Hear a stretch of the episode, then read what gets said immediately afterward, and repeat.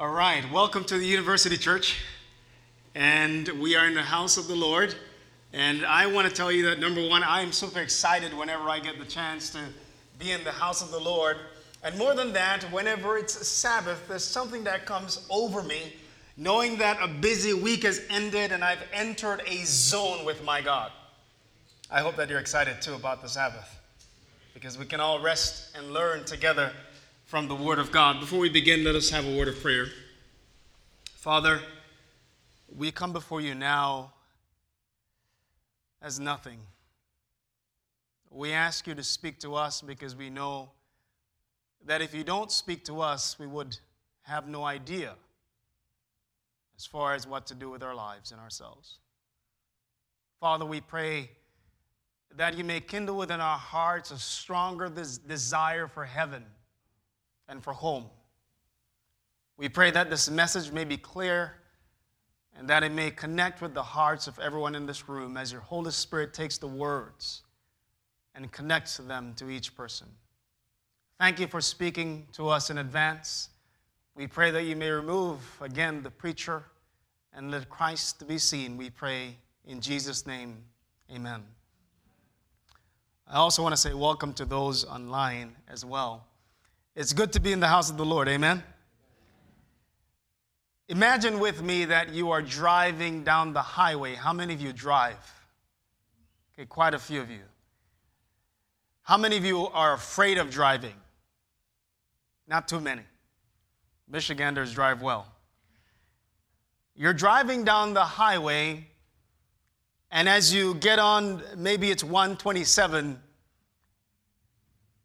and as you merge onto the highway, it seems that there's a lonely road, no vehicle in sight, and you gaze in the distance and you see this someone sleeping in the middle of the road. What would immediately pop into your mind? Something is wrong. Why would this person be sleeping in the middle of the road?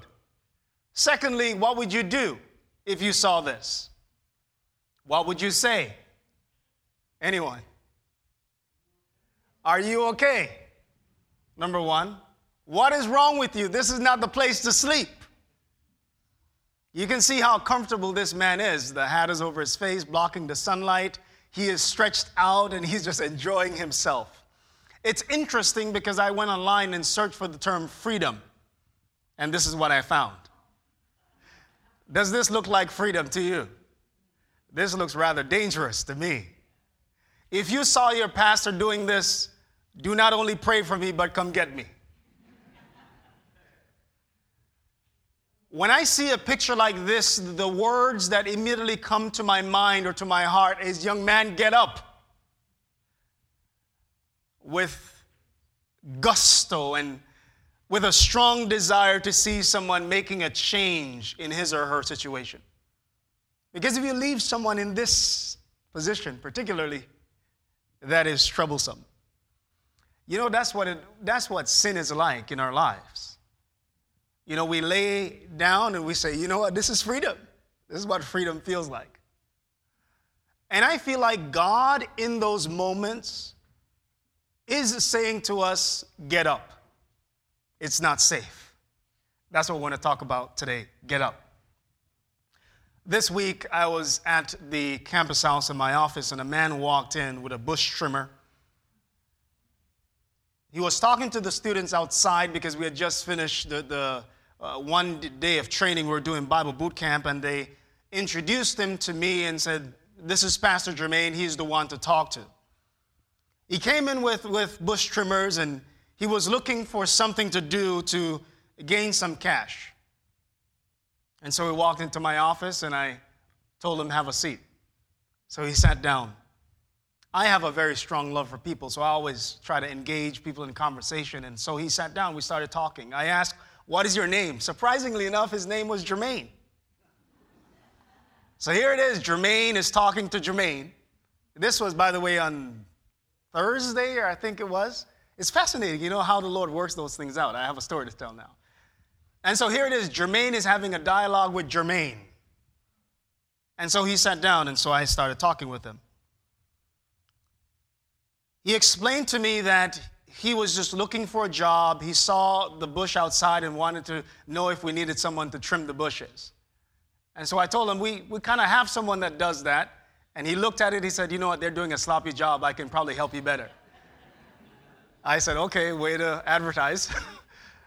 and so we started talking more. So I started asking him some questions. I said, Where are you from? He told me.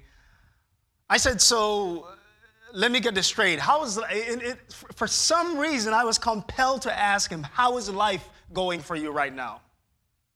And he just started to tell me his story. He started sobbing as he began expressing what was happening. Here was this man coming in just to gain some cash, and he was talking to Jermaine. I told him I'm a pastor. There's no coincidence in this dialogue between you and I. So let's talk together. I asked, Are you a Christian? He said, You know what? I've been a Christian. I was a Christian when I was 12 or 13, 14, and then my mom, my dad gave me the choice, so I decided to walk away from God. And I've never turned back since. And so I began asking him more questions. I said, Do you desire to turn back? And he said, You know what? I don't think God can accept me now. With more tears. I watched this man, a total stranger, weeping, and I was watching him weeping in front of me. And we started talking some more, and I said, God wants to save you. I almost wanted to tell him, Get up. God wants to save you. He wants to save you. Please give him a chance. And with tears in his eyes, he kept on. I don't know if he'll accept me. I said, I'm a pastor. I know he will. I know He will. If He can accept someone like me, I know He can accept you. And then he went on again. I just don't know if He can accept me. I could tell that this man was experiencing a lot of troubles in his life. I can't tell you what he shared with me, but I know that his story was just so mind boggling. His troubles were many. Life was just so frustrating for him. Everything he tried was failing. And I said, Man, give your heart to Jesus. I'm a total stranger. I don't even know why I'm telling you this this way, but you need to give your heart to Jesus. And he looked at me and he asked me, What good will that do? I almost wanted to tell him, Get up. We talked some more, and I told him, Let's meet outside. And I went into my office and prayed some more, grabbed a Bible, and put some cash in the Bible, and grabbed the Desire of Ages and brought it out to him. I was, I was compelled to, to do that for two reasons. Number one, I want him to open the pages of the Bible to seek and find the God he was looking for. The God who he thought was not going to accept him, because I know that there's a text today that I can claim 1 John chapter 1 verse 9 if we confess our sins. He is faithful and just to forgive us and to cleanse us from all unrighteousness. I walked away praying in my heart. I really hope that he opens the Bible. But I almost wanted to tell him, get up, because it's an emergency. Whenever we are burdened with sin, there is a solution that we must seek out. It doesn't mean we have to be burdened. It could be that we're just relaxed with the idea of sin, like this man in the middle of the highway, and you want to say, Get up. That's what pastors, pastors have that passion. Get up, please. Don't stay there. I don't know if he's going to open the Bible, but even this morning I prayed for him wondering and thinking and pondering. I wonder what his story will be like years from now. I told him, if you ever need to find me, this is where you, you'll find me. I'll be here whenever you're ready. I took his number and be sure I'll be giving him a call to find out what's going on with him. But again, I almost wanted to say, get up. Christianity, you see, is not a passive thing. God is a God of action, isn't He? God calls, He invites, but we must go or come. But one thing that I know for sure is that whether you are a Christian or not, life has troubles. Life has difficulty. Christianity is not a religion where you just lay on your back and gaze upon the stars.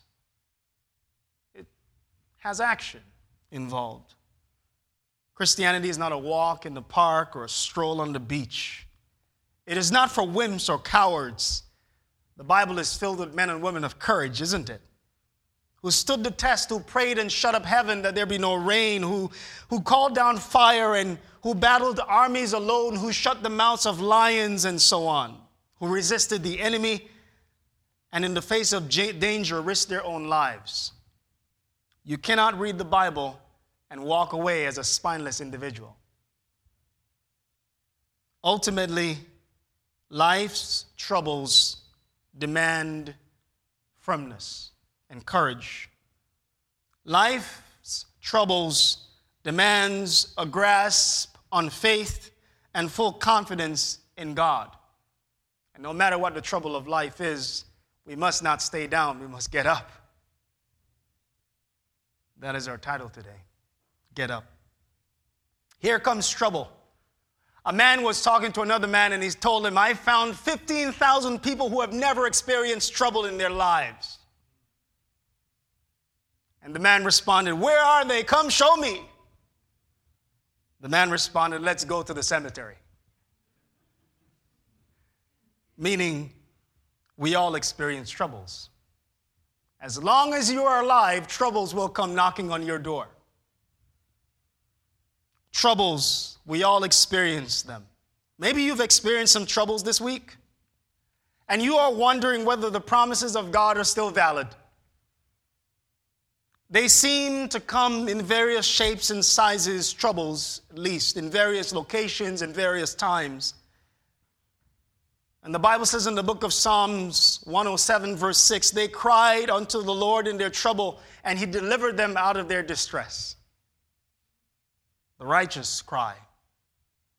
Have you ever felt that you've been overwhelmed by troubles?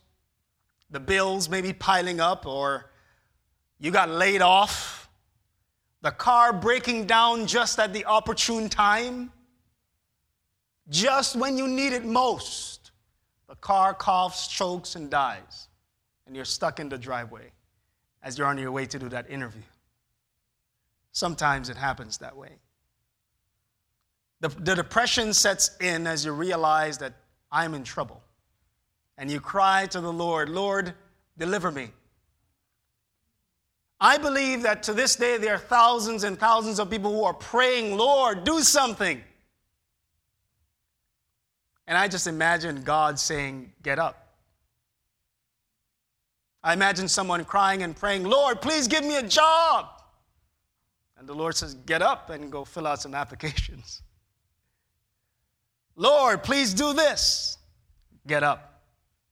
The Israelites were trapped between the Red Sea and between Pharaoh's army. If you go with me to the book of Exodus, Exodus chapter 14, Exodus chapter 14, we find the story of Moses. Moses, the leader of the Israelites, were in transit from the land of Egypt to the land of Canaan. And we've been spending some time studying this, this, this journey of the Israelites. And here they are stuck, as you could put it, between a rock and a hard place. Moses saw the, the, the, the situation, everyone analyzed it the children of Israel had left and they were now stuck between Red Sea and Pharaoh. They saw the sight of the raging, foaming waters ready to devour a man who decides to jump in. Pharaoh was upset. They could see Pharaoh madly driving his chariot behind them and the sounds of horses' hoofs like thunder in the distance.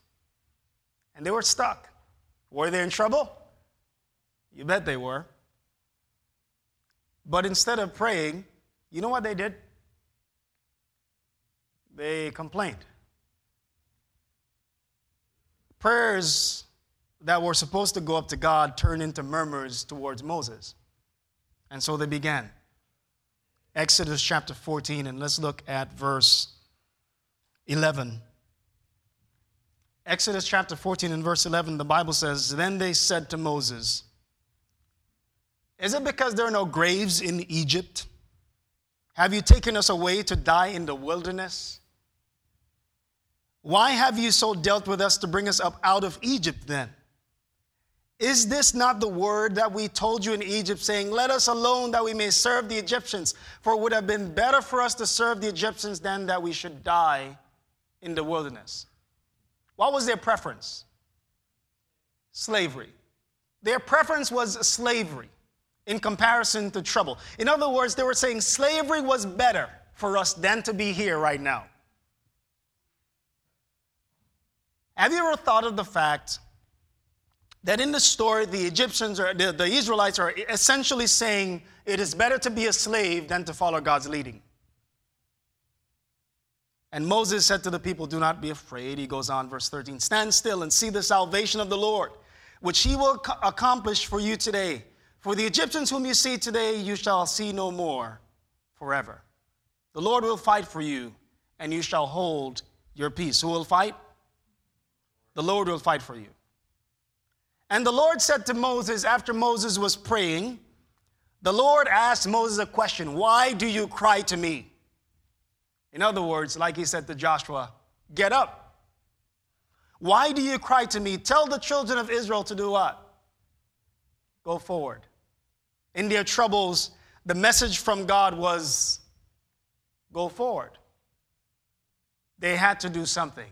And we often say that, you know, the Red Sea didn't part until someone put their feet down. Go forward.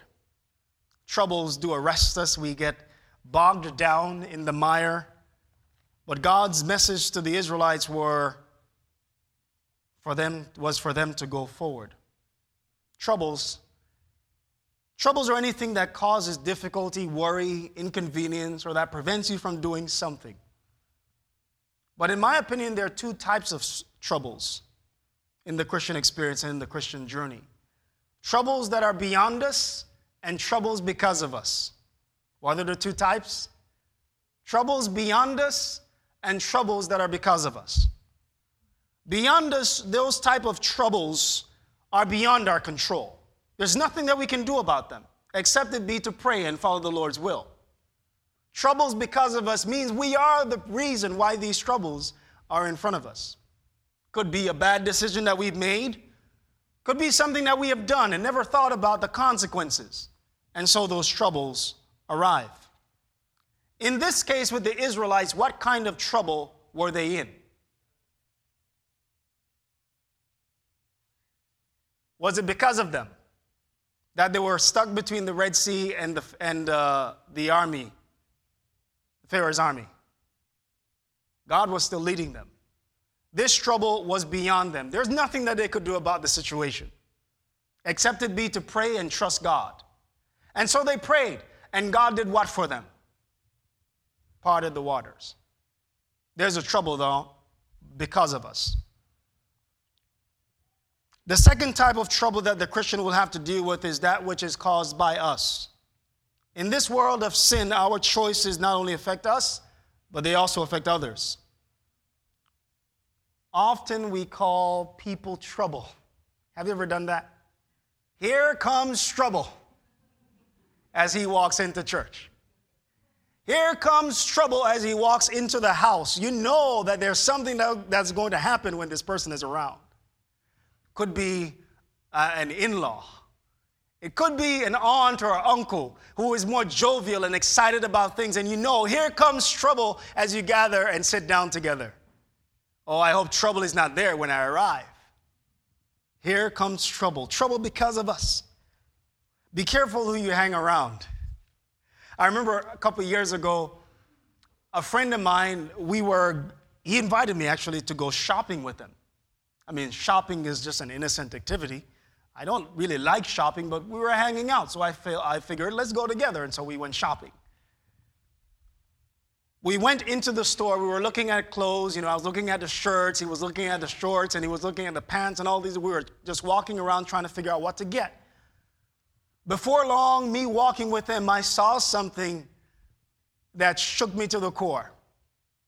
As we were walking together in the store, I saw him grabbing things and putting them and hiding them in his clothes. Here comes trouble. and there I am standing and wondering what in the world is going to happen. If we get caught, it's not going to just be him, it's going to be both of us. So I walked out the store. You know, sometimes when people do things, wrong things around us, we don't confront them, we avoid the situation. I was not a Christian then, but even in my mind to this day, I wish I had confronted him.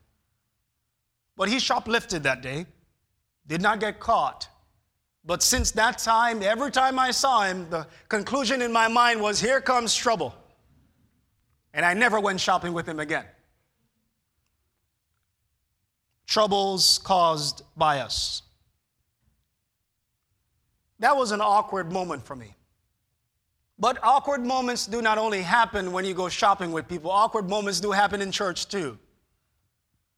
Where you see something go down and you walk away and not say anything about it because in your mind you're saying, Here comes trouble. I don't want to be a part of this. Joshua had his fair share of trouble. This trouble was not beyond, in, in the sense it was, it, it was someone's fault why this trouble existed. Turn with me to the book of Joshua. Joshua chapter uh, 6, actually.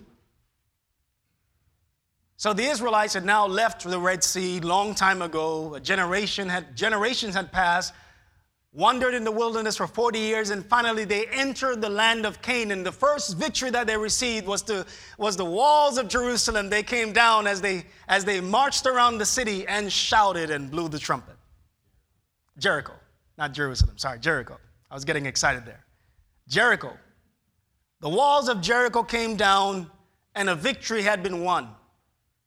That victory, was it because of them or was it because of God? It was because of God. Jericho, by the way, was their entrance into the promised land. It was the best path as they were making their way through conquering and taking over cities.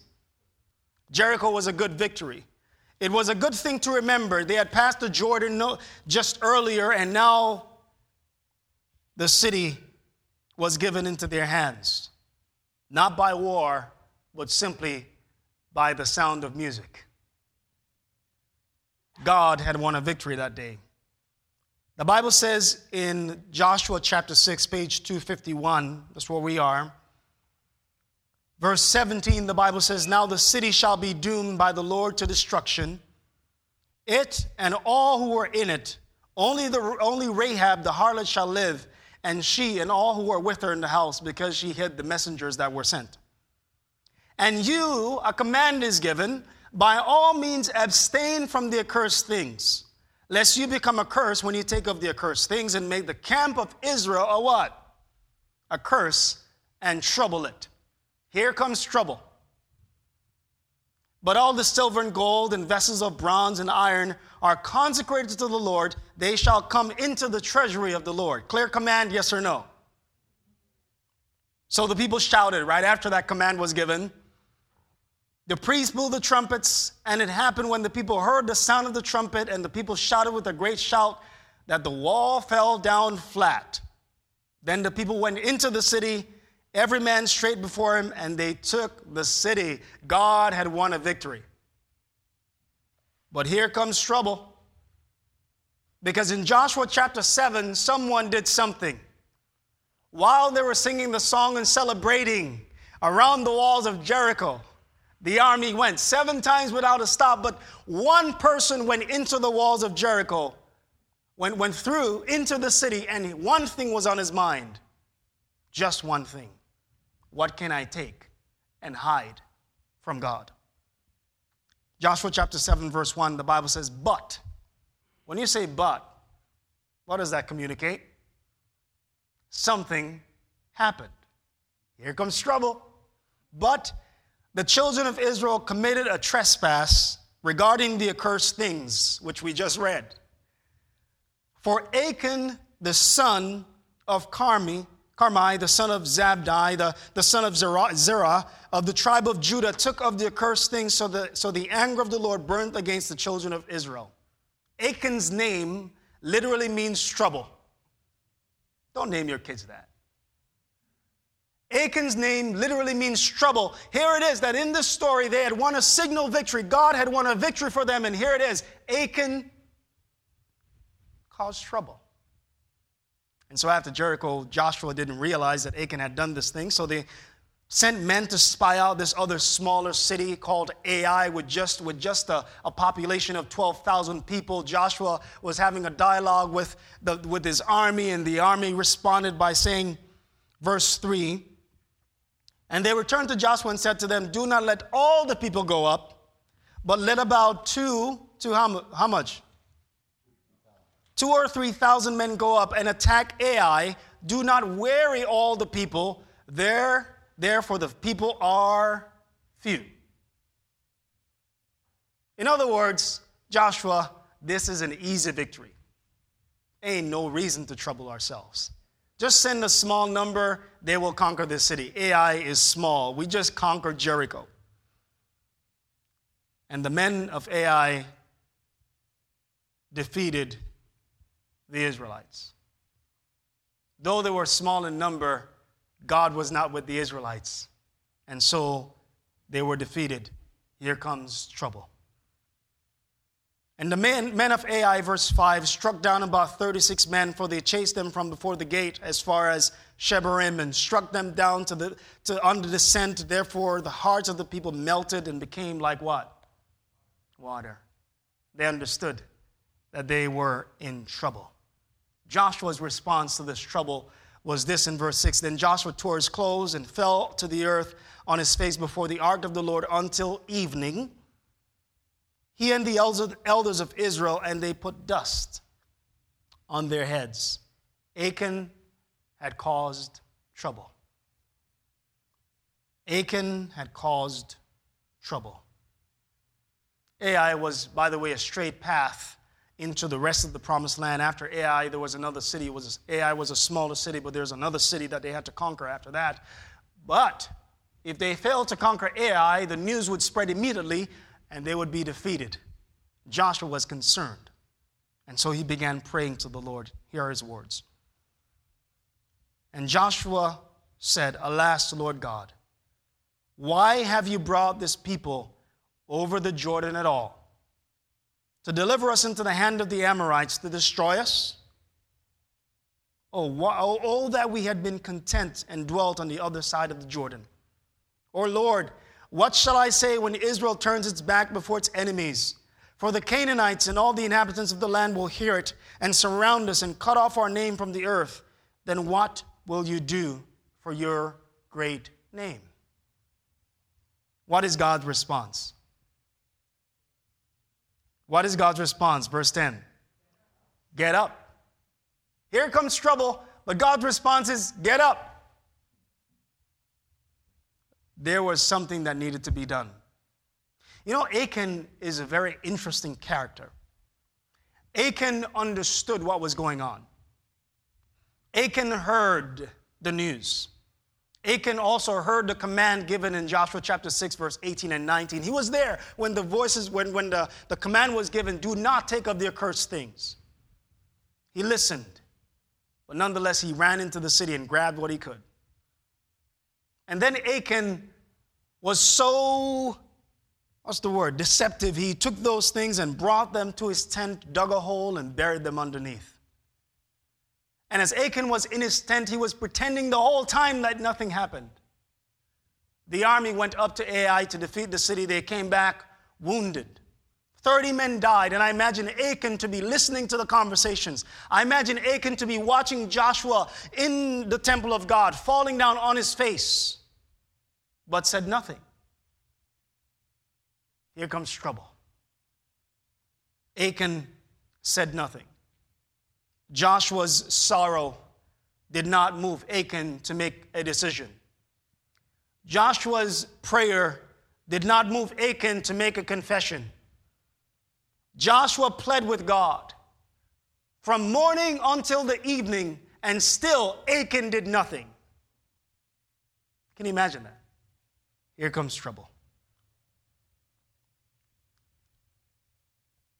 God told Joshua, finally, get up. You know, I, in this story, I, I see a lot in how God treats the sinner. God told Joshua, Get up. The mission of the church was thwarted. God was not allowed to do more for the children of Israel because there was a man in their midst who had not decided to confess and give his heart to God. There was still time for the man who was trouble. There was still time for him to come boldly and confess his guilt, but still he said nothing, he did nothing. Hour after hour had passed. Joshua, one could hear, his Joshua, hear Joshua's mourning as he pled with God. One could see the solemnity of the camp as everyone was praying. It was morning, it was noonday, but finally, evening had come, and the voice of God was heard Get up, get up. Joshua, why do you lie here on your face? Israel has sinned, and they have also transgressed my covenant. And so Joshua went searching. God gave Joshua some command, and that command was not executed until the next day. Which day? The next day. The Bible says in verse 14 of Joshua chapter 7 In the morning, therefore, you shall be, you shall be brought according to your tribes and it shall be that the tribe which the Lord takes shall come according to families, and the family which the Lord takes shall come by households, and the household which the Lord takes shall come man by man.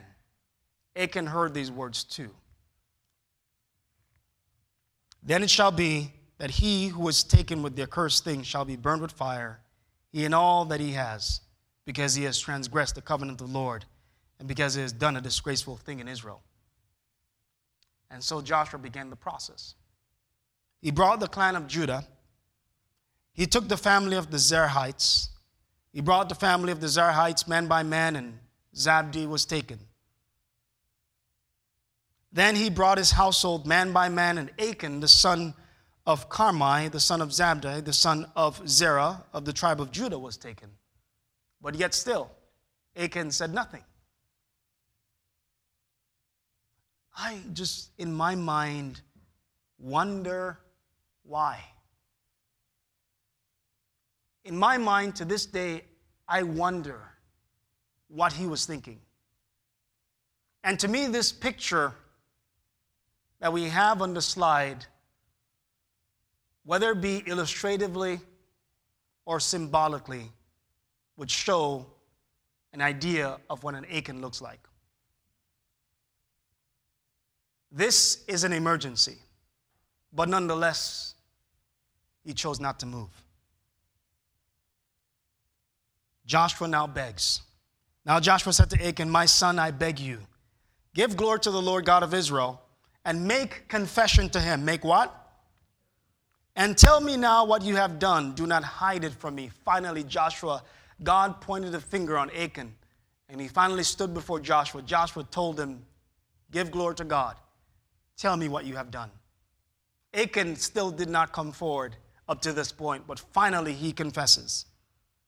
And Achan answered Joshua and said, Indeed, I have sinned against the Lord God of Israel, and this is what I have done. When I saw among the spoils a beautiful Babylonian garment, and it's interesting that Achan would still classify it as a beautiful Babylonian garment, which means that he still desired it.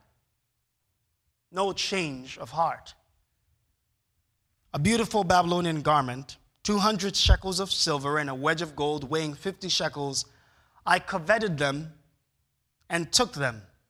And there they are, hidden in the earth, in the midst of my tent, the silver under it. So Joshua sent messengers, and they ran to the tent, and there it was, hidden in his tent, with the silver under it. And so Achan had these things he had stolen among his stuff. Among his stuff. In this story of Achan, I wonder how Christ presses and prays and falls down and speaks on your behalf and on, uh, on my behalf.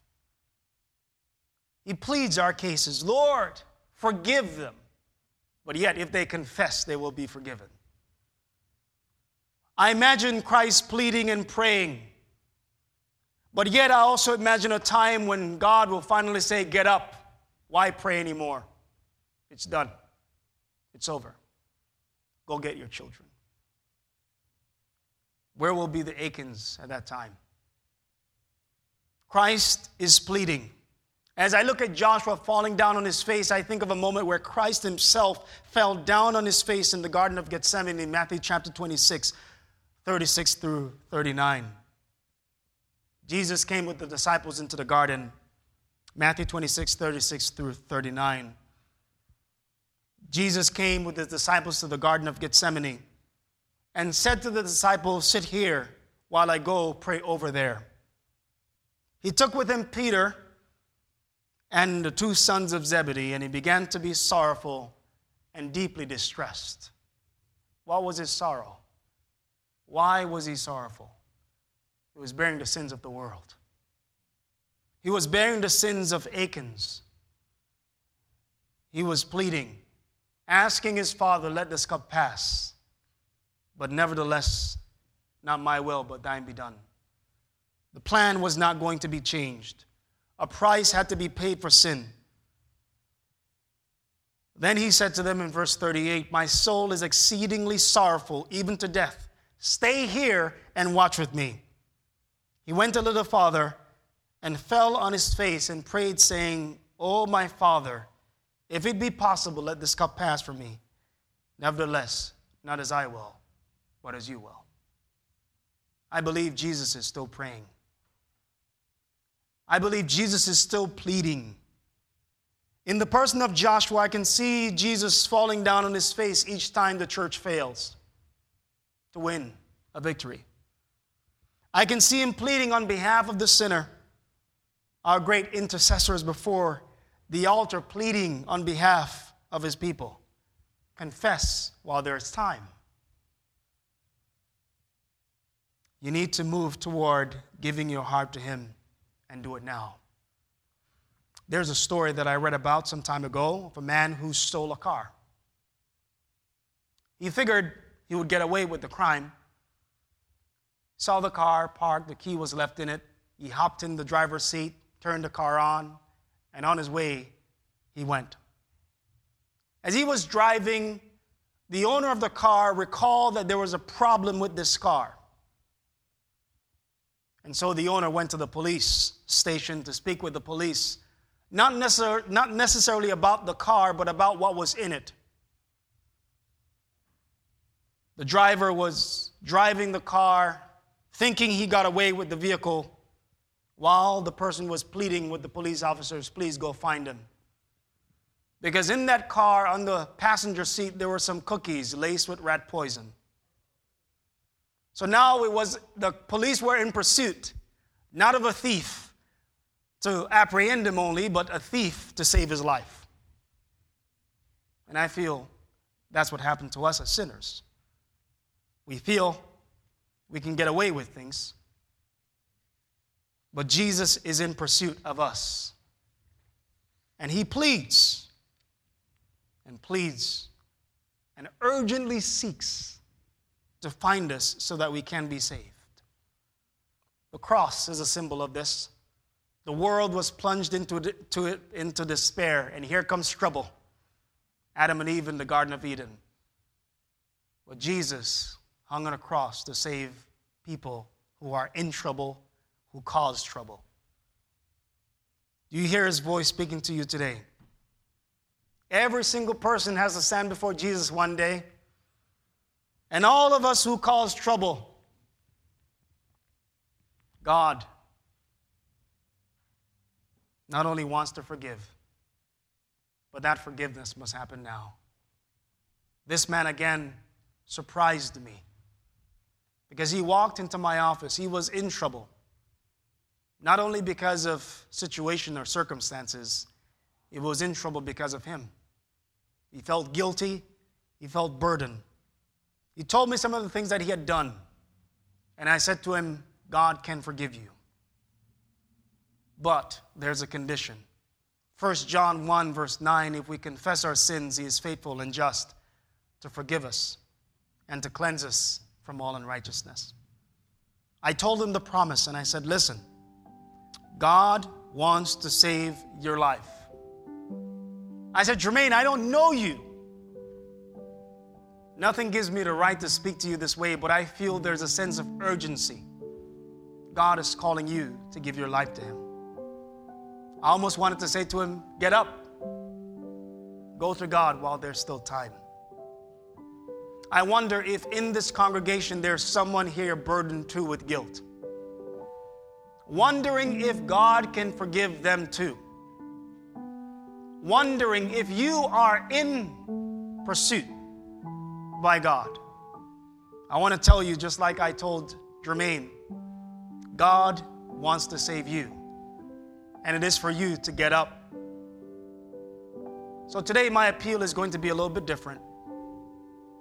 If you feel that there's something that you're hiding among your own stuff that you need to bring to the Lord and confess while there's still time, I'm going to invite you to get up and do something about it. No one knows, probably. None of us need to know. All heads bowed and all eyes closed. There's something weighing on your heart. You know that there is something keeping you back in that relationship with God. And you want to say, Lord, today is the day that I confess that thing to you and let it go so that I may be free and free indeed. I'm going to invite you to get up, stand up on your feet, give it to the Lord, for He is pleading and calling you by name. My second appeal is that if you, in your walk with Christ, while you've given your heart to Him some time ago, and yet in this journey with Christ, you realize that there are some things that you've been learning about yourself that yet still, while you're a Christian, you know they do not belong there. And you want to hand those things over to God, I'm going to invite you too to get up and give it to the Lord. Now is the time. Now is the opportune time.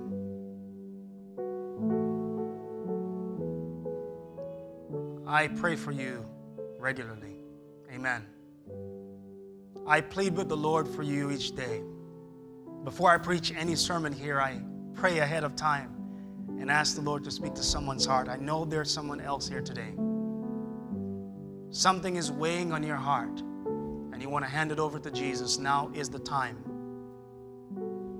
Now is the time. Do not wait. Now is the time. I pray that you may continue to give your lives to Jesus. Let's all stand together and pray to close.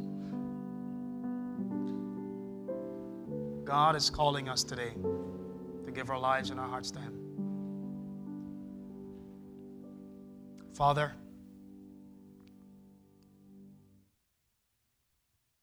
thank you. Thank you for loving us. Thank you for pursuing us. Thank you for your eagerness and your willingness to save us. Father, we desire heaven, but desiring heaven only doesn't solve the problem we ought to desire you ultimately. We desire forgiveness, we desire cleansing. But desiring only does us no good. We come to you confessing, asking you to forgive us and to cleanse us from all unrighteousness. We claim that promise in 1 John 1, verse 9, knowing that you are faithful and just to forgive us and to cleanse us from all unrighteousness.